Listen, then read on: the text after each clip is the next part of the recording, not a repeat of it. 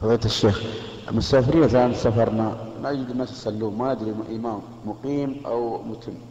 تارة ينوي القصر فإذا هو يتم. وتارة ينوي الإتمام فإذا هو يحسن إذا لم يلحق بتكبيرة الإحرام. نعم. فما هو الوجه؟ الحكم بذلك أن ننظر لظاهر الحال.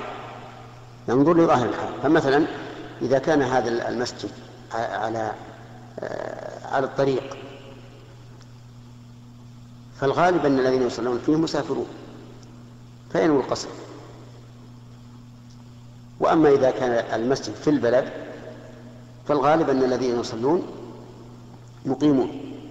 فينوي الإتمام طيب يا شيخ لو لو نويت القصر ثم تم ما يضر أتم معه ولو صليت حتى التين الأخيرة من العصر. ها؟ الركعتين الأخيرة صليت معه فما أدري هو سلم ما تم ولا فاصل أما قلنا أنظر للظاهر.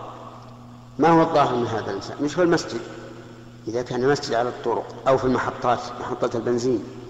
فهذا الظاهر أن الذين يصلون مسافرون فتنوي القصر.